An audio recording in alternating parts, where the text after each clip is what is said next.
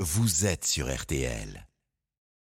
Les auditeurs ont la parole sur RTL. Si j'étais chef d'entreprise, est-ce que j'aurais envie de voter pour Jean-Luc Mélenchon? Est-ce que j'aurais le sentiment qu'il favorise euh, l'économie euh, des entreprises petites et moyennes? Michel, vous êtes chef d'entreprise.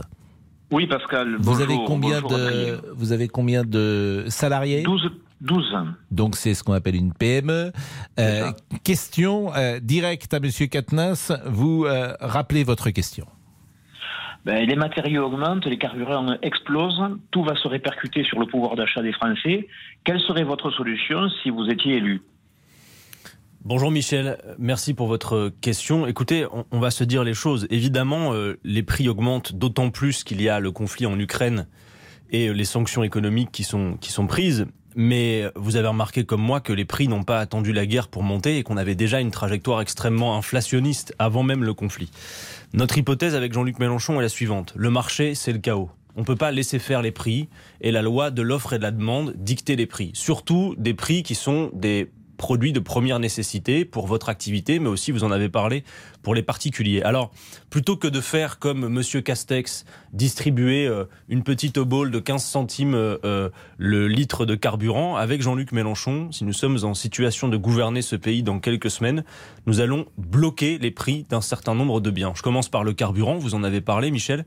Nous voulons bloquer les prix des carburants et à la baisse. Parce que la première fois que Jean-Luc Mélenchon a évoqué cette histoire de blocage des prix, les prix n'étaient pas à 2 euros, mais ils étaient à 1,40. Donc nous voulons bloquer les prix du carburant à 1,40 euro à la pompe. Nous voulons bloquer les prix également de, des premières quantités d'énergie.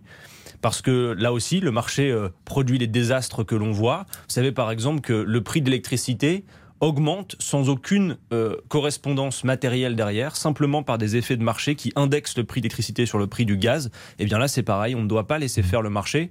Et puis, nous allons le faire aussi pour certains produits alimentaires. Vous avez raison de dire, Michel, que les Français souffrent et parfois ça passe trop souvent sous les radars. Il y a 10 millions de nos concitoyens qui vivent sous le seuil de pauvreté. Ça veut dire qu'ils doivent se débrouiller avec moins de 1000 euros par mois.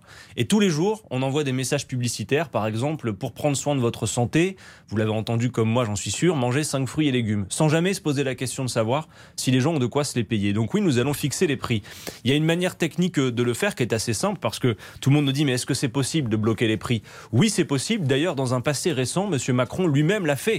Face à l'anarchie du marché sur le gel hydroalcoolique, quand la demande explosant a fait que le prix montait, M. Macron lui-même a bloqué les prix du gel hydroalcoolique. Et dans nos outre-mer, par exemple à La Réunion, Michel, le préfet a le pouvoir de bloquer rien de moins que 153 prix et les fixe avec des conseils citoyens qui établissent eh bien, euh, les produits qui doivent être euh, euh, bloqués. Donc notre intention, c'est en effet de bloquer les prix. C'est une mesure d'urgence, sans doute pas une mesure pérenne, mais elle s'accompagne d'autres mesures pérennes dans notre programme, par exemple l'augmentation des salaires pour soulager la vie des gens et des minima sociaux. On va marquer une première pause et je remercie Michel pour sa question.